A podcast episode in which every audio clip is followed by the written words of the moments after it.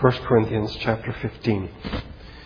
In this chapter, Paul deals with the key doctrinal problem which has led to their wrong behavior in so many areas. And that key issue is that of the resurrection. Paul makes his argument in three parts, and there's much to learn not only about what he has to say here, but the whole idea of trying to persuade someone uh, of a particular point. First of all, he deals with the common ground that exists between himself and the Corinthians. That is, what he preached and the other apostles preached and what the Corinthians believed. That Christ died for our sins according to the Scriptures, that he was buried, that he was raised on the third day according to the Scriptures, that he appeared to Peter and then to the twelve. And then Paul adds four other appearances, not somehow to give more proof, you know, that Jesus was resurrected because the Corinthians believed this, but in part to show that he is a part of the resurrection tradition. Having established the common ground, because if there is no common ground, then how can there be any dialogue? He then points to the contradictions in their position. So he starts out by saying, What do we agree on? And they've got that established. Now he says, Okay, let's say, let's say for the sake of argument that you're right. What are the implications of your position? If there is no resurrection of the dead, then Jesus was not raised from the dead. Uh, and if he was not raised from the dead, then that has sort of a domino effect. The apostles are liars, what they say about God. The Corinthians are still in their sins. Those who have died are lost. I mean, it's all over for them. Um, of all people in the world, the Corinthian believers should be pitied. And if there is no resurrection of the dead, then why is it that there are some who practice baptism for the dead? If, if the dead are gone, if they're lost, why bother to do that? And if there is no resurrection, then why does Paul risk his life daily for the sake of the gospel? But as Paul says, Christ has been raised from the dead. Christ indeed has been raised from the dead. And this changes everything. We saw last Sunday that at the end of the second part, uh, in verses 33 and 34, Paul points to their wrong behavior as flowing out of bad doctrine. And he calls on them to wake up, to sober up. Their perception of what isn't true, of what is true and real has been altered. And he calls on them to stop sinning.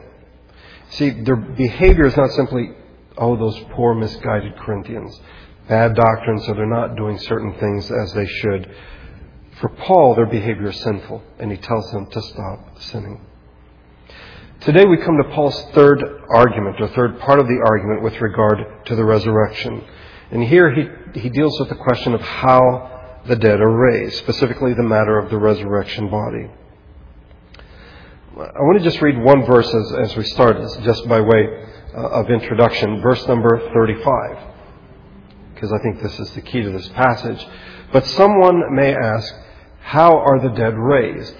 With what kind of body will they come? There's a definite shift here in, in what Paul has been doing. First the common ground, then the implications of what the Corinthians believe, and now he's, he's changed direction. Now he wants to deal with the two questions which are actually one, how are the dead raised, and with what kind of body will they come? Something else happens, and if you were to sit down and read this chapter aloud, you will notice that in the first half, up to verse 34, you keep hearing the word the dead. It occurs 11 times, the dead. It'll only occur three times in the section we're looking at today. But more than that, in the section we will look at today, we see the word body. Ten times. It doesn't occur at all. And so there's a shift from the dead to the concept of the body. Um, the two are related. They're not two separate ideas. The dead doesn't simply mean people who, are, who have died, but they're dead bodies that are buried in the grave. Now Paul wants to talk about those dead bodies, and so he uses the word in Greek soma for the body, um, and we'll talk about the resurrection body. You will notice in verse 35 that we see that shift. How are the dead raised? Necros, the dead and then with what kind of body will they come? So the argument, or the language, at least the vocabulary, shifts a bit. The first question, I think, deals with the resurrection sort of in general, the power behind the resurrection, or at least we might see it that way. The second question makes it clear that this is the issue at hand. What, what, what is the nature of the resurrection body? And here in this section, we come to the heart of the matter. This has been the problem all along. The Corinthians believe that Jesus was raised from the dead because they believe his corpse was resuscitated. He'd been dead three days, so he hadn't begun to decay yet. So, in, in, a sense, you know, someone brings the paddles, you know, and sort of gives him the electric shock, and his heart starts beating again, the blood starts flowing, and he is resuscitated. So, the resurrection of Jesus is not a problem. But for someone who has been dead for a long time, their corpse has now begun to decompose, or in fact has decomposed to dust, how can you resuscitate such a body? This is the problem that Paul deals with in this section. And remember that for Paul, the resurrection is key. I mean, this is the key doctrine of the gospel. To deny the resurrection is to deny any connection between us right now and heaven, what will happen after we die. To deny the resurrection is to say that Jesus was not raised. And for Paul, the resurrection of Christ is absolutely tied to our resurrection. More than that, I think, in this particular passage, the body that Jesus had after the resurrection points to the kind of bodies you and I will have after the resurrection. His argument here again is in three parts. First of all, he will discuss seeds and bodies. Then he will talk about Adam and Christ, which he had done earlier, uh, and now he sort of explains. And then finally, why it is necessary for us to be transformed, why it is necessary for us to have a new body. First of all, verses 35 through 44, the first section here.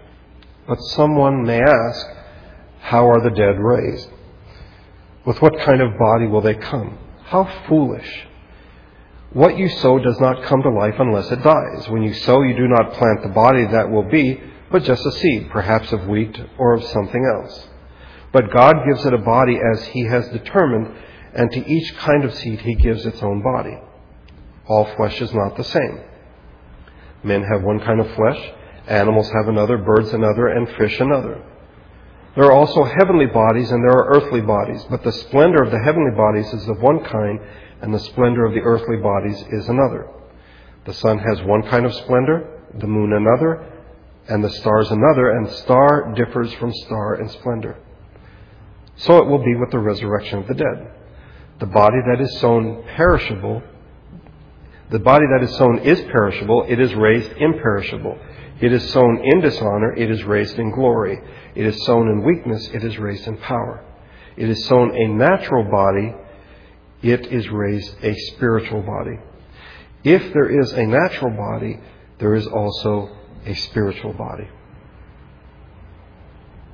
As I said, verse number 35 opens this section with a pair of questions which apparently had come up in the Corinthian church. And just to remind you of what we've seen in 1 Corinthians, the questions they ask aren't questions like, Dear Paul, we would like to know about this they're more statements of fact.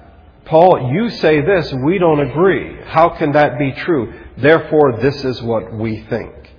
And the Corinthians believed that they were now in resurrection bodies. The resurrection had already happened. And Paul says, no, no, no, there's a resurrection yet to come. Oh yeah? How's that going to happen? What kind of body will the resurrected people have? There's real cynicism and skepticism in this question. If you think a minute, if in fact resuscitation is how they view resurrection, then they had a really, I mean, for them, Paul's view of resurrection is very bizarre. It would almost be like for us a modern horror picture, where you have sort of the walking undead, you know, people who have decomposed, so to speak, and they, you know, they've been resuscitated, but they still have gaps, they have things missing. Uh, that's, I think, what the Corinthians thought of the resurrection. And Paul must correct their thinking in this, in this way. Paul begins his response by saying, How foolish. This is how the NIV has it. And I was telling Alicia about this in Sunday school. This has actually been toned down quite a bit. Uh, the King James has it much closer to what Paul said. Thou fool. Now, Paul's not doing name calling. He's not, you know, sort of putting the Corinthians down.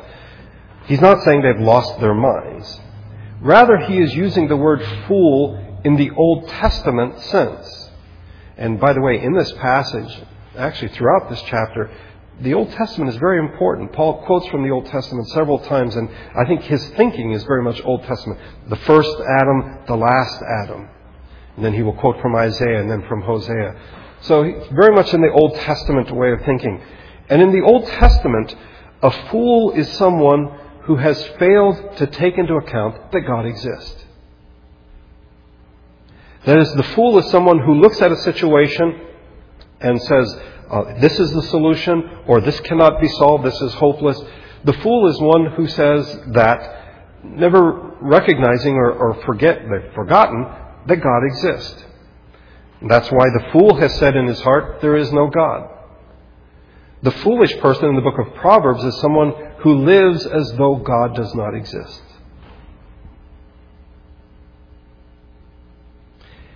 If you think about that, that's profoundly convicting because I fear that much of our lives, much of our days, we are fools. Because, well, here, I've got it, I'll take care of it. You get in the car, you put the key in, you turn it, and, and you're ready to go. And, and do we think God is there? God is the one who holds all things together. It is the fool who acts as though God is not there. In this respect, the Corinthians are fools. Because they, it's not possible to be resurrected. How can you be resurrected? What kind of body? And Paul's like, God can do anything that he wants. Why is the resurrection a problem for you? You are fools because you have failed to remember that God exists. And Paul starts out, I think, rather simply. As one author puts it, Paul is saying to the Corinthians, You hold the answer in your hands. Simply look at the way God has arranged the natural order of plant life. In the everyday occurrence of the seed, you have the evidence to answer your question. Paul says, look at seeds. When you plant a seed, it's tiny. You put it in the ground, and for the seed to work, it has to die. It has to cease to be a seed. It opens up, and then a plant that germinates and it begins and it breaks out of the ground. And then you have a plant or a vine, a bush, a tree that looks very much different than the seed that you first put into the ground. And so Paul says, here, you know, think about it. A seed must be planted, it must die. And second of all, if you want a pumpkin, you don't plant a pumpkin, you plant a pumpkin seed. In the same way, if you want a resurrection body, you don't plant a resurrection body, you plant the seed, and from that will in fact come the resurrection body. God's, God's purposes are not thwarted by death. In fact, God's purposes are accomplished in spite of death. The seed is the key. But how does this all work? Well, Paul says, God gives it a body as He has determined. And to each kind of seed, He gives its own body. For those of you who work in the garden, uh, or have worked in the garden, aren't you ever amazed? I mean, usually you get too busy with the weeds and fertilizing and weeding and all that, but how that a little tiny thing after a number of weeks, gets, it starts and then it gets bigger and then it flowers and the flower turns into a fruit. It's really quite amazing. And, and how does this work? Paul says God does this. It's the fool who says there is no God. It's all, it's all a process. Paul says, no, no. This is what God is doing. God gives to each seed its own body. And if in matters of agriculture, God does this for seeds and causes things to grow, what are we to think of the resurrection? Do we think somehow that is beyond his capacity to somehow produce a resurrection body? Paul then shifts from talking about seeds to talking about bodies. And in fact, when he talks about God giving it the kind of body, that's the transition there. He elaborates there are different kinds of flesh. You have human flesh, animal, uh, fowl, poultry, and fish. They're all different kinds of flesh. Um, and here he's not talking about the form, you know, that a chicken looks different than a cow, but rather the substance of the flesh. Then he talks about the heavenly bodies, the celestial bodies, versus the terrestrial. And here the King James uses both of those words. Um, and he says, you know, it's just different. Things are different. The sun is different from the moon. They're different from the stars. Each, each of the stars is different. Things are just different. Why, Corinthians, are you thinking this body, resurrection body, have to be the same? Why are you thinking that? A seed, tiny, ends up in this magnificent tree, different kinds of flesh, different kinds of glory. Corinthians, why don't you get this? So Paul says, so it will be with the resurrection of the dead. This is the way it is. And he gives us here what one author calls a staccato series of, series of four clauses in which we see repeated the phrase, it is sown, it is raised. The body that is sown is perishable, it is raised imperishable. Um, this is the, this is so important. Paul will repeat this one three times later on in the passage. It is sown in honor, that is, or in dishonor, that is humiliation. It is raised in glory. It is sown in weakness. It is raised in power. Well, you know, I think the Corinthians would agree with all of these. Um, for them, the body was perishable. It was lowly, dishonor. It was weak. Um, and, and they don't want anything to do with that. But being raised imperishable, you know, being raised in honor, being raised in power, they don't get that. But Paul mentions one more. It is sown a natural body, it is raised a spiritual body. It is possible that of all the things Paul wrote in this letter to the Corinthians, this must have been the most shocking to them. I think when they heard this, there might have been an audible gasp in the congregation.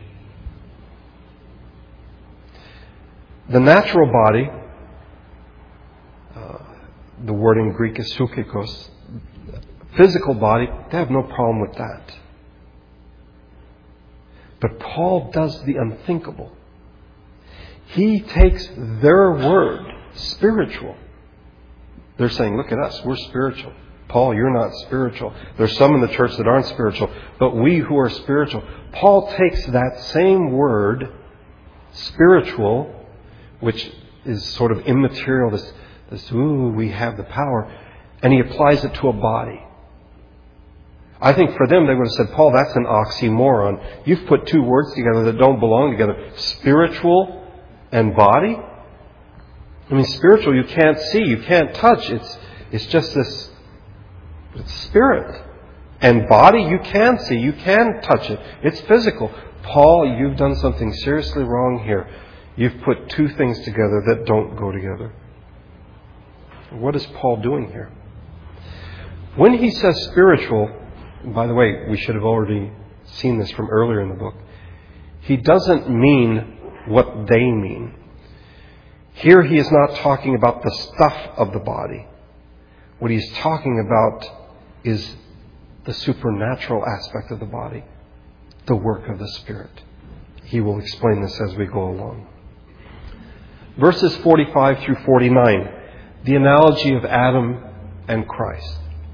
So it is written the first Adam became a living being, the last Adam a living spirit, a life giving spirit. The spiritual did not come first, but the natural, and after that the spiritual. The first man was made of the dust of the earth, the second man from heaven. As was the earthly man, so are those who are of the earth. And as is the man from heaven, so also are those who are of heaven. And just as we have borne the likeness of the earthly man, so shall we bear the likeness of the man from heaven.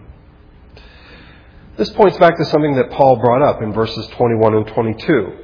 Um, the analogy between Adam and Christ. And, and the point here, I don't think, is to give us a lesson about the person of Christ, but to demonstrate from Scripture the reality of what he's just said physical body, spiritual body. In Adam, we are told in verse 22, we all die. In Christ, we are all made alive. And now Paul continues that Adam, when he was created, was made into a living being. And the word that is used there is the word he used earlier. It's a root word for having a body. Man had a physical body. Christ, on the other hand, was made a life giving spirit. And here the root word for the word spiritual is given. So Adam came first, natural, physical body. Christ came second, spiritual body. Adam was from the dust of the earth. Christ is from heaven. Those who descend from Adam, that's us, we're of the earth. Those who belong to Christ are of heaven. In the same way that as Adam is our great great, and how many greats you want to put, grandfather, he is our ancestor. We have physical bodies like him. We have his likeness. So if we belong to Christ, we will have the likeness of Christ. And by the way, I've been doing something deliberately, and I don't know if you've noticed it. But in, I've been using the name Christ. But if you look at verses 45 to 49, you don't see that there. Paul does not use Christ there. He talks about the last Adam. The first Adam, the last Adam. And, and, and why does he do that? We, it's a lot easier to say Christ than it is to say the last Adam. He's trying to make a point. The first Adam is the beginning of the human race. We have human bodies because we come from Adam. The last Adam is the beginning of a new race. He had a resurrection body. We will have a resurrection body as well. Adam was the beginning of the human race. Christ is the beginning of a new race, those who are resurrected. But first was the physical Adam, the physical body, and then the last Adam, Christ, the spiritual body, the one who had the resurrection body. And now we come to this most wonderful part, I think, of 1 Corinthians, perhaps what you are most familiar with in 1 Corinthians, as Paul almost triumphantly speaks of the resurrection. As one writer puts it, with this magnificent crescendo, Paul brings to a conclusion the argument that began in verse 35. It's, it's really quite powerful.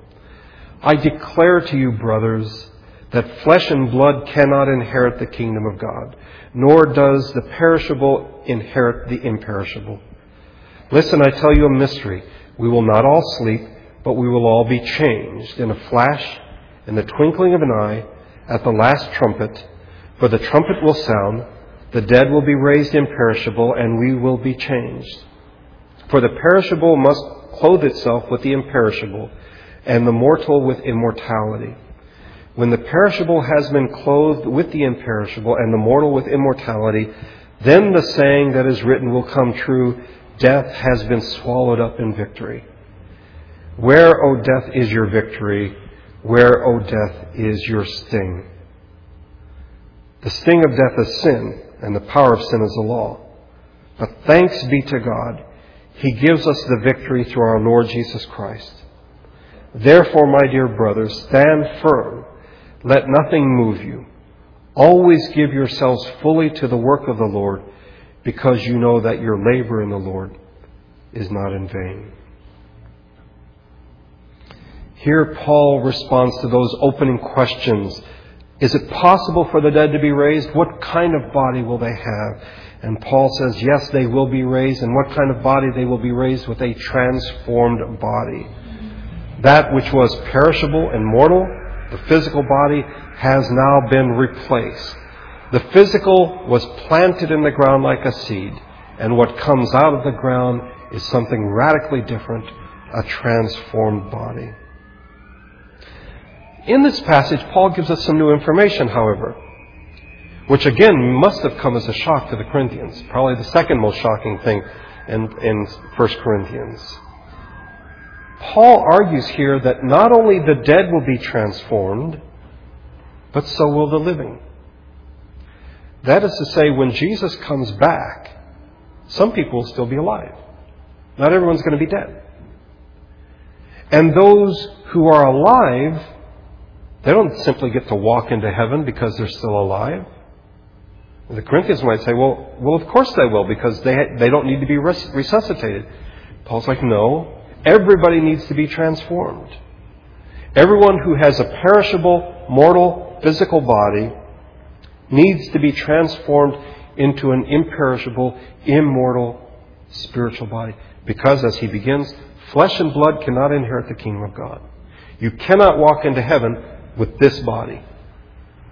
It's, an, it's a different dimension. It's a different reality. You cannot go from this life to that life and keep the body and get into heaven. It just won't work. It just doesn't happen. A transformation must be, it is necessary, it must take place. Both the dead and the living must be transformed, and it will all happen at the same time. The dead will be resurrected and transformed. The living, they don't need to die, but they must also be transformed.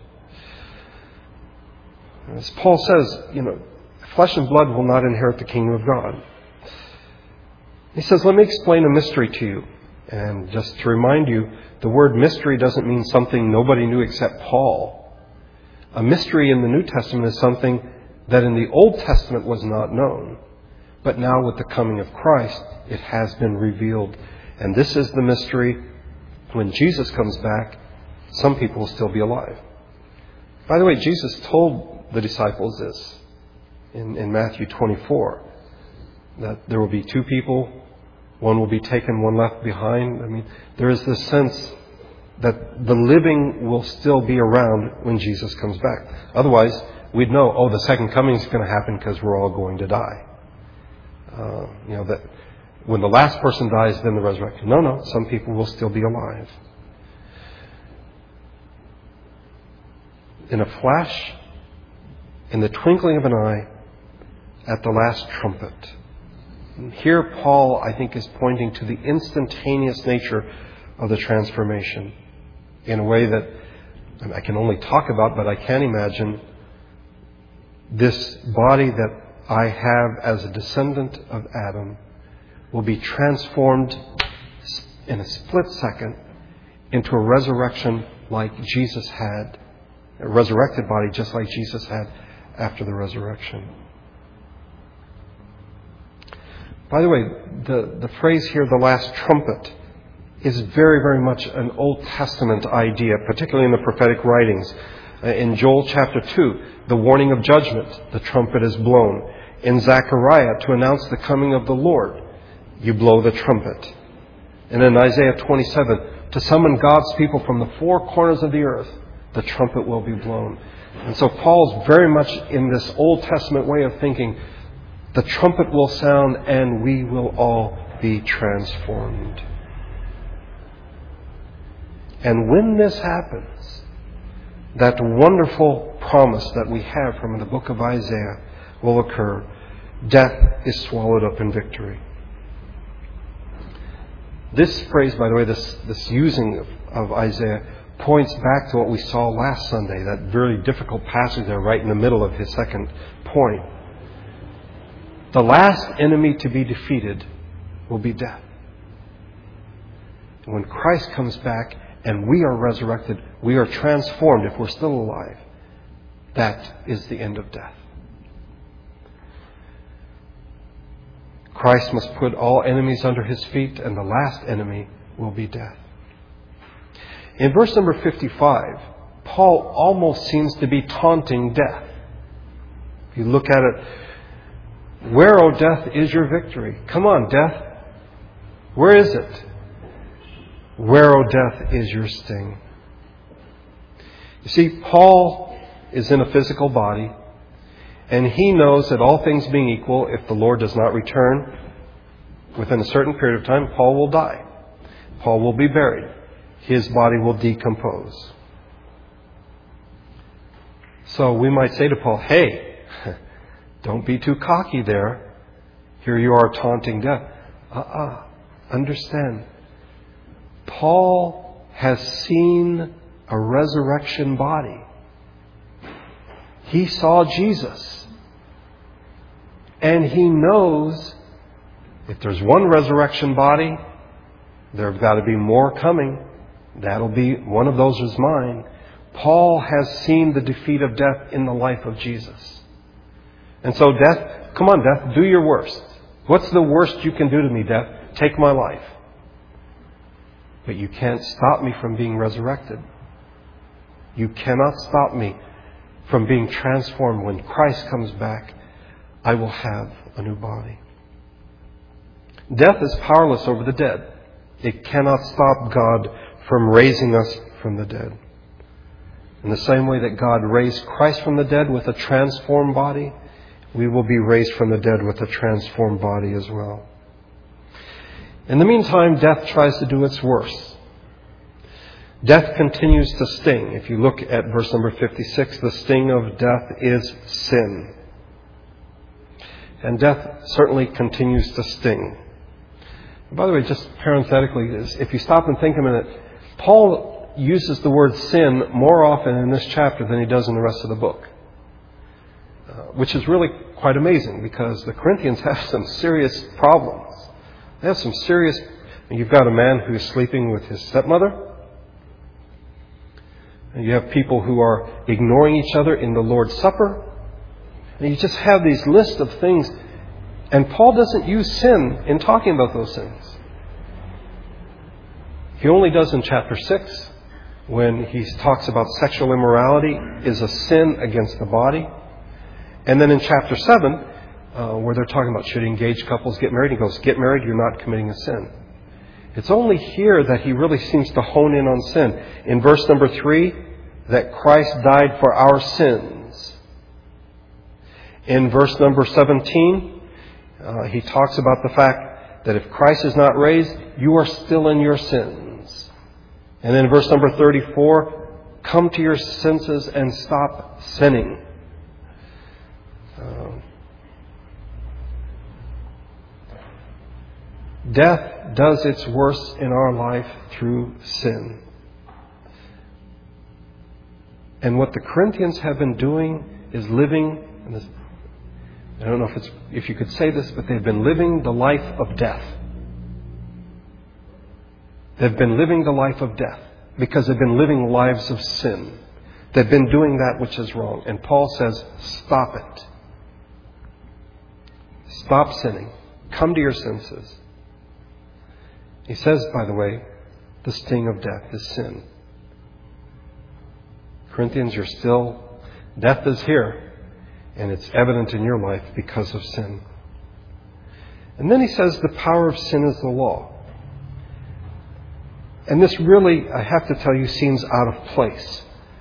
If we were in the book of Romans, chapter 7, we're there. This makes sense. But the law has not been an issue in, in the book of 1 Corinthians. This is the first time the law is mentioned in, in this regard. And um, why does he bring it up? I think he brings it up because of sin. What defines sin? How do I know if something is wrong? Because I feel bad? Because somebody tells me? No.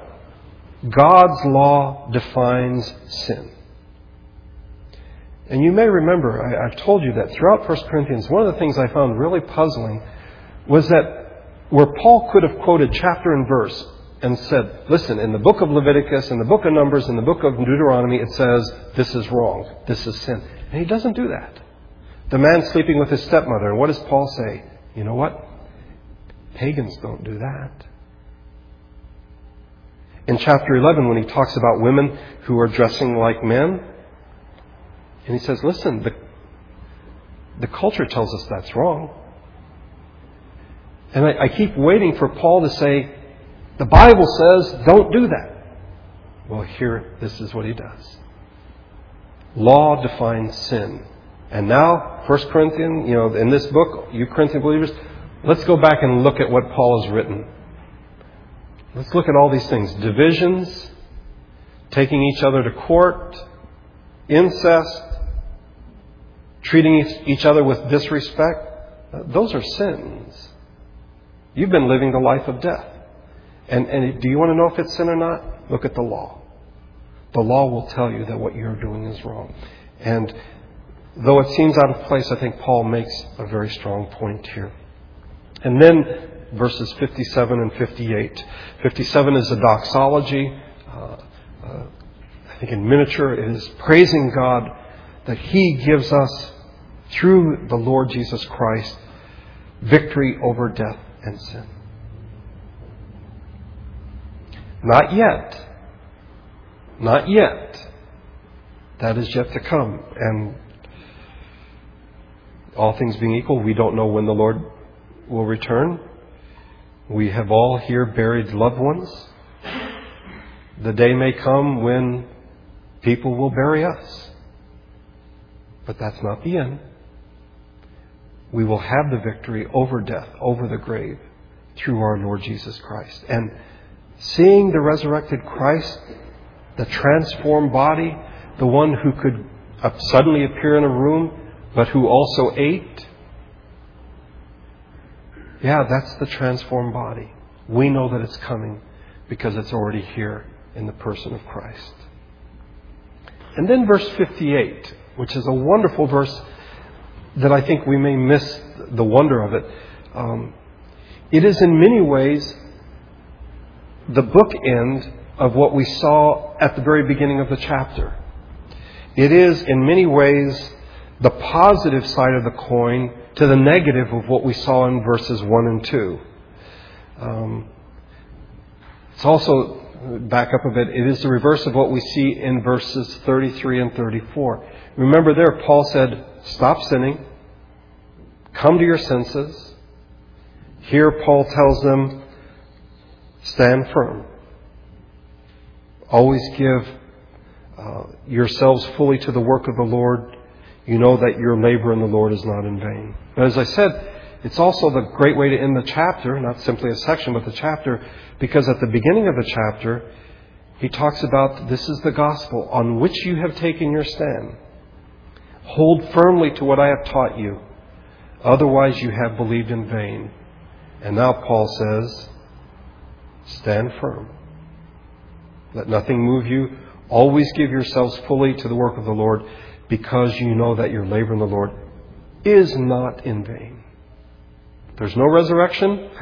It's absolutely a joke. We've wasted our time. We've wasted our lives. But the resurrection of Christ means we will be raised. And therefore we should stand firm in this truth. The difference between verses 1 and 2 and verse 58, in a word, resurrection. No resurrection, it's in vain. The resurrection of Christ, you know that your work is not in vain. As I said, I think a couple of weeks ago, resurrection is something we talk a lot about. It's, it's what we believe, it's part of our creed. It's just really, really hard to imagine. It will, we, we won't see it coming. It will be instantaneously we will have a new form of existence. And, you know, even with science fiction sort of desensitize us to the strange and unusual, this is something that really is, is hard to comprehend. But it will happen. And it will be an amazing thing. I remember years ago, uh, a teacher of mine gave me uh, something from, from a fern plant to put in the ground. And I had failed to do that when I should have, but the time came and I went ahead and I put it in the ground just to see if it would grow. And I'll never forget my nephew Matthew, who is now 23 or 24 years old. Um, I noticed one day that a sprout had come out of the ground. Something green had, it hadn't died, and it, it was beginning to grow. And I, I said, Matt, here, come look at this. And he was amazed. that this thing that we had put in the dirt a couple of days before had grown up. Something green was coming out of the ground. And he called his mom and dad. He said, Dad, Dad, you've got to see this. You've got, please, if this, you've got to see this. It growed. It growed. And he was just amazed at something, this dark clump of roots, and something came out. I think Paul wants the Corinthians to be just as amazed. And it will be amazing that if the Lord does not come back for a hundred years, at that point we'll be dust. But when Christ comes back, we will have transformed bodies. It will be amazing. And how wonderful that will be. In the meantime, we live in a world of death. Death does its worst, it tries to do its worst to us through sin. Paul says, stand firm. Don't lose hope. Resurrection is coming. Transformation is coming. Let's pray together. Our Father, today we have talked of wonderful things, but frankly, things that are beyond our capacity to fully appreciate. We do thank you for the resurrection of Jesus, that you raised him from the dead, a transformed body. And one day you will do the same for us. How wonderful and, and yet how bewildering this is. But as Paul told the Corinthians, what they believe affects how they live. May we embrace this truth and may it change the way we live. May we stand firm, not lose hope, not think that what we are doing is in vain. At the same time, fight the good fight, knowing that death is trying to do its worst to us, that sin is seeking to destroy us. But we give thanks to you for the victory that comes through our Lord Jesus Christ.